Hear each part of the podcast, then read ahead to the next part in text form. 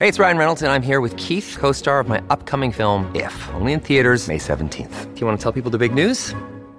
All right, I'll do it. Sign up now and you'll get unlimited for $15 a month and six months of Paramount Plus Essential Plan on us. Mintmobile.com slash switch. Upfront payment of $45 equivalent to $15 per month. Unlimited over 40 gigabytes per month. Face lower speeds. Videos at 480p. Active Mint customers by 531.24 get six months of Paramount Plus Essential Plan. Auto renews after six months. Offer ends May 31st, 2024. Separate Paramount Plus registration required. Terms and conditions apply if rated PG.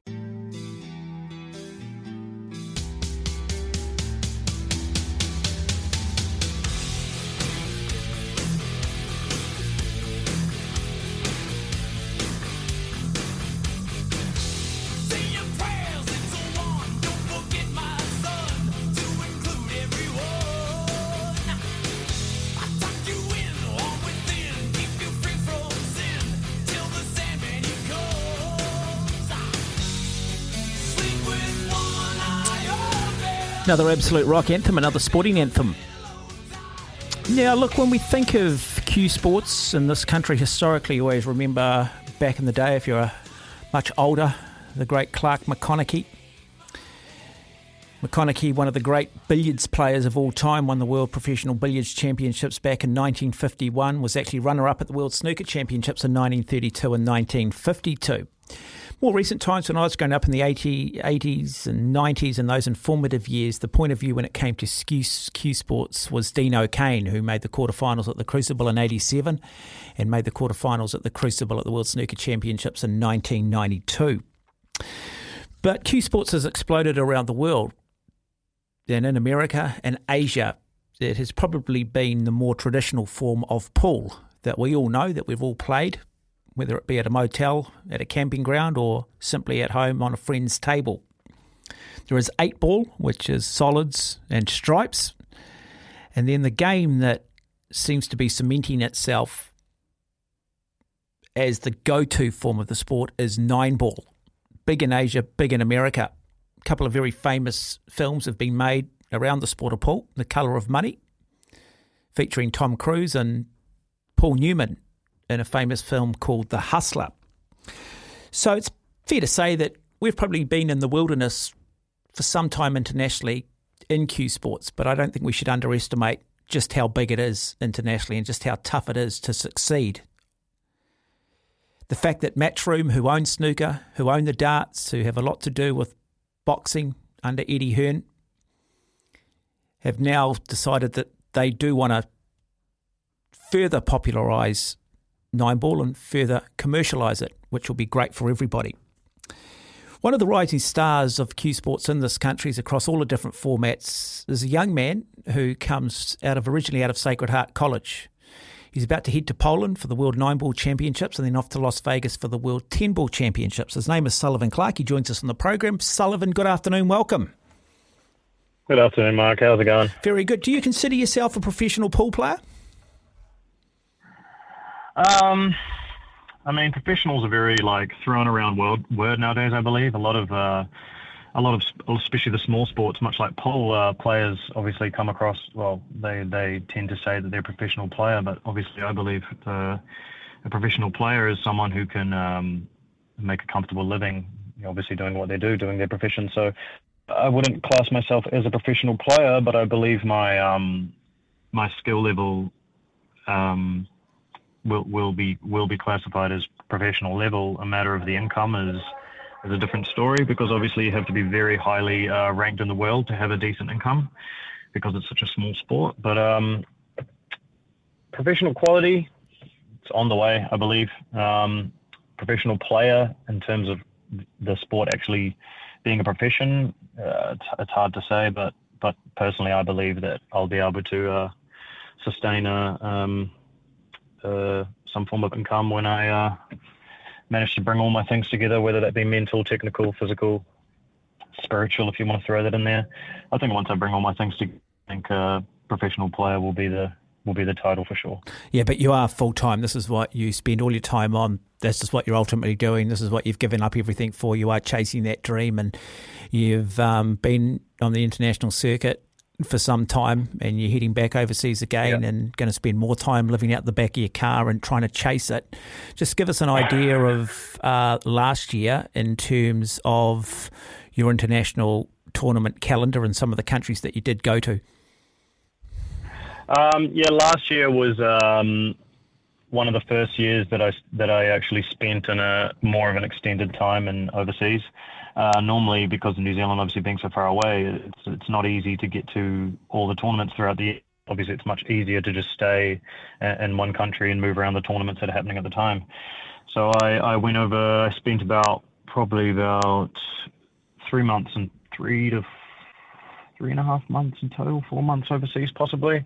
One of them was about two and a half months of an uh, of stay in America. Um, yeah, so I went I went to uh, Germany. I played in the European Open. I played in um, which I did okay, and I managed to get to the last 32.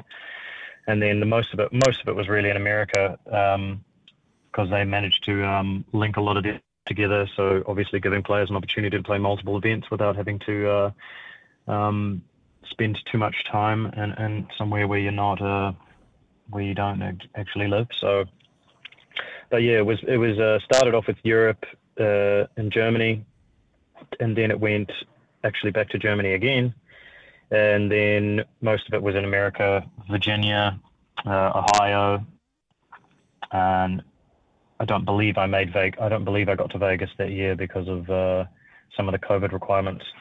Um, I didn't manage to uh, got COVID before one of the early events in the year, so most of it was in the later stages of the year. But it was a good eye opener for me in terms of where my levels at and, and what I'm capable of when I can bring uh, all the aspects of prof- professional sport together. As I said before, whether that being mental, physical, and uh, just kind of tying all, all the skills together. But um, it was a good learning experience. I managed to get to the last 16 a few times and uh, beating many uh, players that you'd would um, would have it easy over me in terms of my experience level. But uh, I think with my perception, to some degree, it's um, it's helping me develop in the way that I kind of intend to develop. As Mark, you'd probably know, I'm more of a um, I set the long-term goal. I'm not really too interested in anything happening too quickly and too abruptly. I'd prefer it to be a a more gentle uh, exponential curve rather than um, rather than just skyrocketing to heights straight away and not really fully understanding how I got there. So, so uh, I'm kind of glad that it's going the way it is so far. I just want to, as I said, steady climb and uh, kind of learn as much as I can from each little step. Um, taking small steps, lots of little small steps, rather than uh, too many bigger strides, and not really understanding what each stride um, allowed me to learn. So, so it was a good trip, and uh, it's just a matter of just uh, putting in the hours now and getting and getting getting myself involved with more of these large events, like you say, Matt, across America, Europe, Asia as well. Have so, so many good players, so it's really just getting myself involved with those um, events and allowing myself to generate some confidence from from the wins I can take away, from the learning experiences I can take away, and then mainly just developing from there and continuing to uh, to uh, slowly uh, extend stays over in America more and more until it becomes a point of just you know America's almost pretty much your home, so or, or hmm. Europe for that matter. So I uh, think it's just a matter of time now, really, yeah, Mark. Yeah, yeah. Uh, Sullivan, I was going to ask you. Uh, I mean, you did have some pretty big wins over some pretty big names in the sport last year, but it's like anything; it's about stringing them back to back. Uh, you've talked about trying to make a living, and then then you do become a, a, a professional in terms of that sense. Uh, what what what currently is lacking? I mean, clearly on your day you're good enough. Um, how do you find that consistency over two, three, four days over two, three, four world class opponents? Um, well, for me at the minute, that's obviously that's something I'm still uh, still trying to figure out. But um, it, it's mainly just keeping, for me, keeping everything outside of pool um, very very structured, very uh, regimed. Um, I, I prefer overseas hundred, maybe thousand times more than than anything I do at home. I, I can just I can just be completely isolated by myself. I can do all my own things. So can run whenever I please. I can choose my food whenever I please. And I think it's just a matter of um, just holding on to the things that you believe in, whether that be physical fitness, whether that be whatever it is that allows you to ease the mind. And I think um, for me to string those just to, to, get, to get a better higher gears going, I suppose you could say, and a, and a better a better flow state.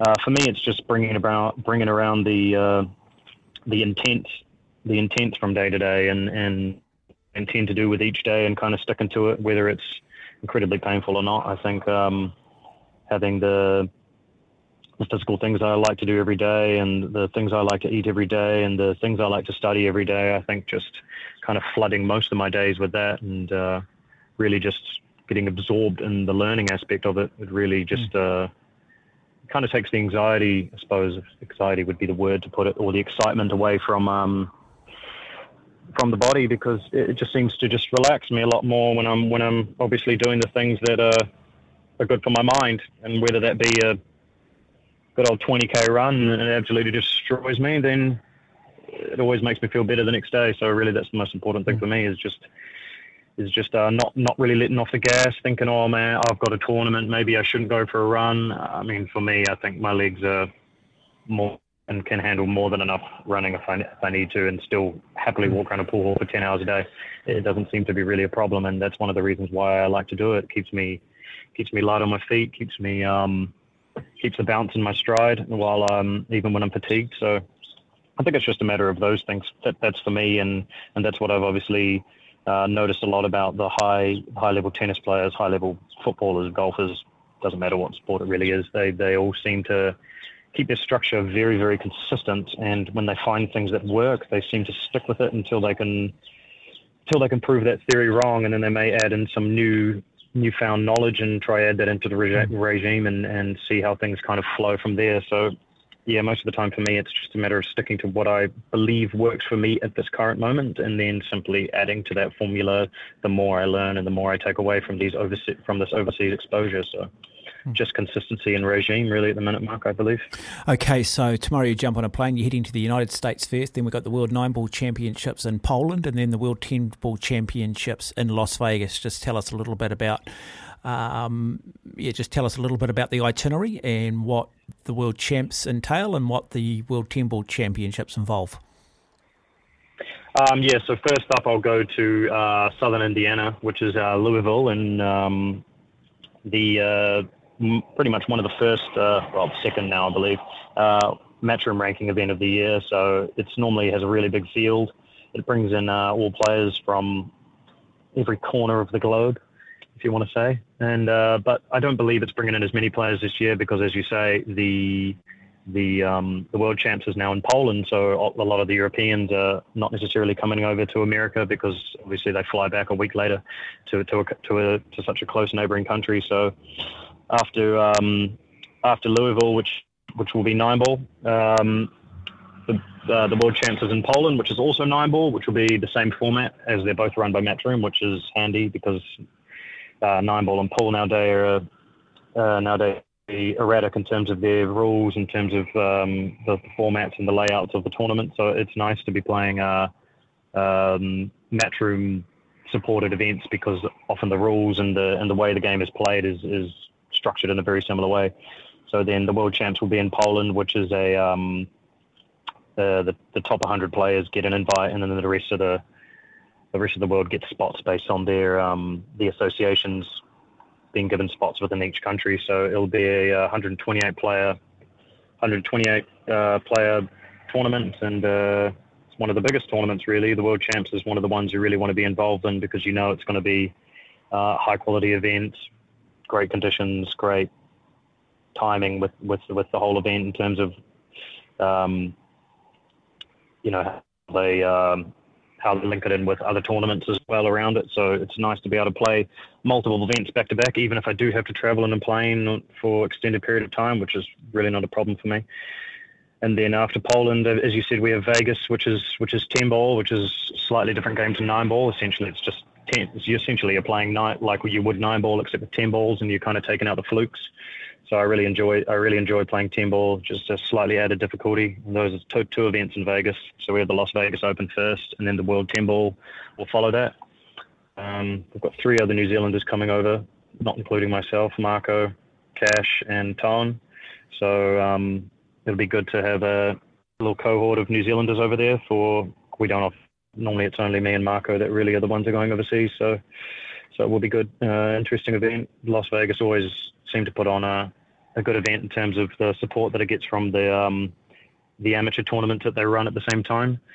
So it's it's a nice event to be at. Whereas obviously the world champs could be slightly quieter, just being it's uh, a little bit more isolated somewhere like Poland, and obviously America is the, the at this point in time is almost the center of uh, viewers in terms of nine balls. So um, so it'll be a good event in Vegas. Both those events will be great, and then uh, yeah, mainly just looking forward to just all the learnings. Really, I mean that's I know I say it so much, but I just want to get stuck into just understanding more about the game, understanding more about myself, and uh, how I can put myself in better mindset from day to day. And uh, yeah, it should, it should be it should be a good experience. I mean, they always are, whether they're whether they're whether they're results fulfilling or not. It's not really a really a, a focus of mine. So as long as I can get my my regimes up and going, and then uh, find some consistency with it, then um, you know the results the results will kind of uh, their own path and uh, start to produce themselves. So I think it will be a good trip. Sullivan Clark, we wish you all the very best on your trip and we look forward to following your coverage here. And thank you for joining us on the program this afternoon. Oh, thank you so much for having me, Mark. It's, uh, I always like talking about these kind of things, as you know, and um, you know, if it um, you know, it inspires anybody, or you know, all it takes is you know one person to be listening in, and it could uh, inspire them to take on a, a dream just as challenging, I suppose you could say. So I'm always happy to talk about these things, Mark, and I love sharing knowledge with people.